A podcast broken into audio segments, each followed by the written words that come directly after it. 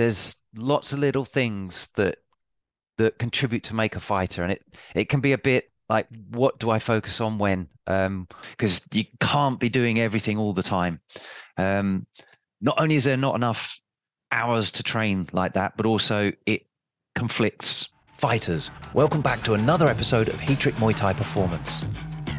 You need to kind of pick two key things, really, two key athletic aspects per block of training to focus on, and then just maintain the others.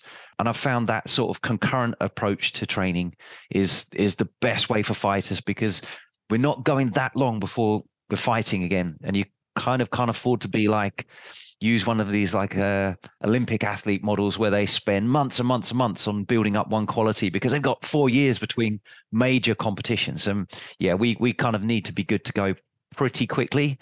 Um, but at the same time, we want to be getting progress. And if you're kind of doing all things all the time, it quickly becomes stagnation.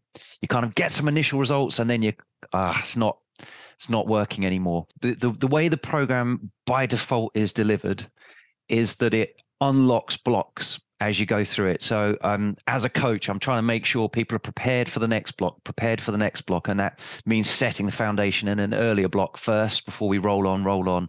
Because well, well, I know what I'm like as well. Historically, I've been like where it's like, oh, that next bit looks a bit more interesting than what I'm doing, so I'll jump in on that, and it's like actually, I've just messed myself up because I didn't set the foundation of what needed to happen before that was actually even developed.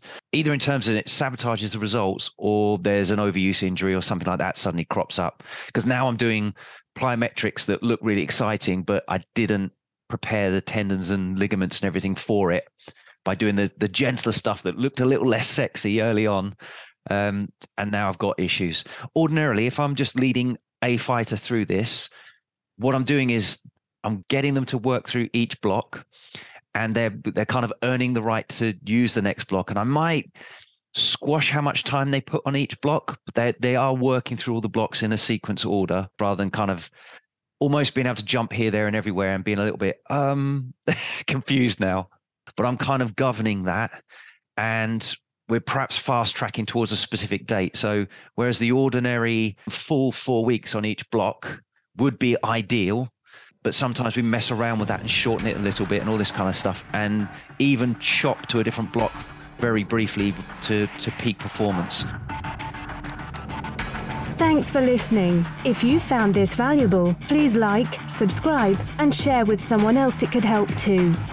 Please give the podcast a review or comment below. We'd love to hear from you. As always, you can visit heatrick.com for more Muay Thai performance podcasts, videos, articles, and guides. Catch you next time.